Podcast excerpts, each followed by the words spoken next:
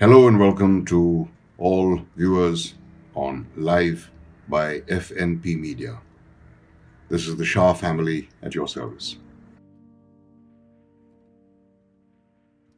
God looked upon the earth, and behold, it was corrupt. For all flesh had corrupted his way upon the earth, and his earth was filled with violence. And God saw that the wickedness of man was great, and the thoughts of his heart were only evil continually. And it repented the Lord that he had made man on the earth, and it grieved him at his heart. And the Lord said, I will destroy man whom I have created from off the face of the earth, both man and beast, for it repenteth me that I have made them. Behold, I shall bring a flood of waters upon the earth to destroy all flesh, and every living thing shall die. But then, you know, after he'd fixed it for a big flood to wash everything away, he began to feel a little sorry. It says so right here in the Bible. God changed his mind. He remembered somebody that he loved. He remembered Noah. Who was Noah? Now, all we know from the Bible is that he was very old and liked to get drunk. But Noah, it says here, found grace in the eyes of the Lord.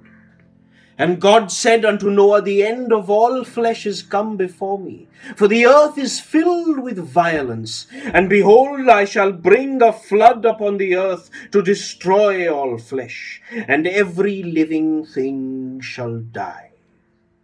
Except you, Noah, and your wife, Mrs. Noah, and your sons and their wives. And of course, so you won't have to starve when the flood's over, we'll have to save the birds and the animals too.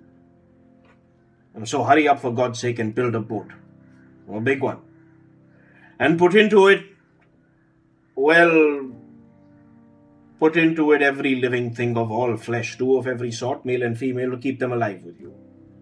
And old Noah did as God said.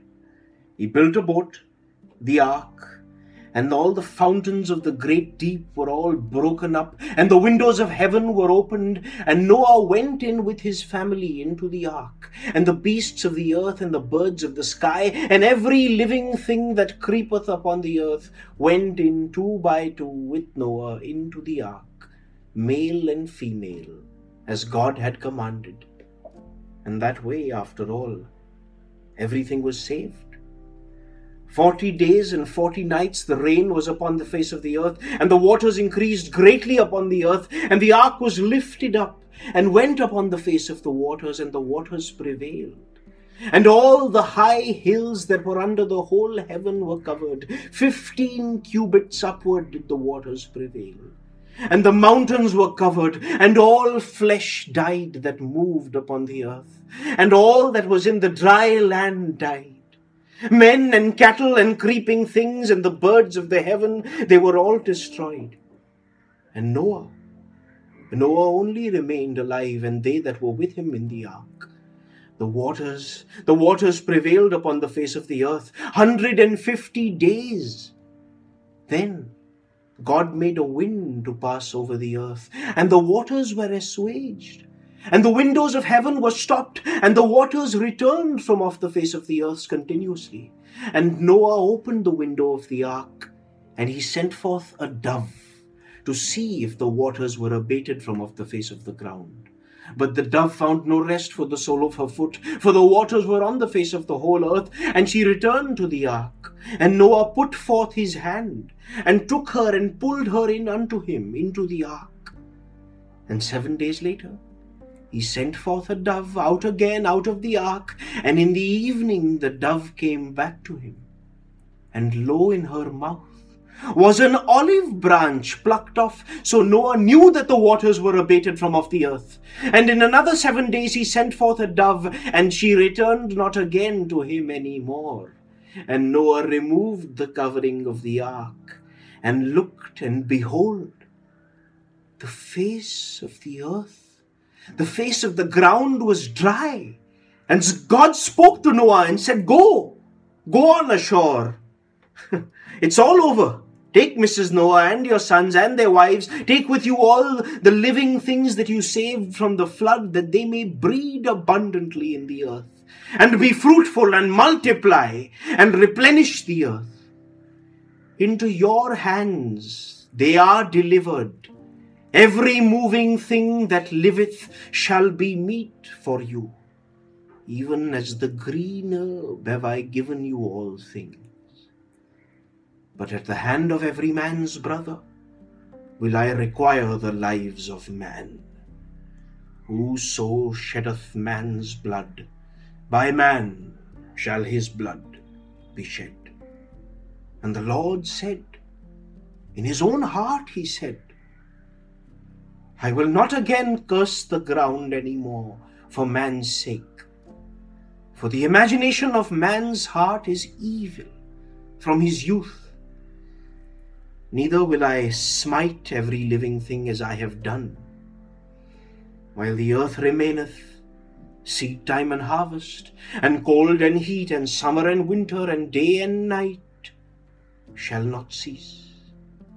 So, everybody went ashore and started to do their thing all over again, including old Cap Noah, who got himself so drunk to celebrate.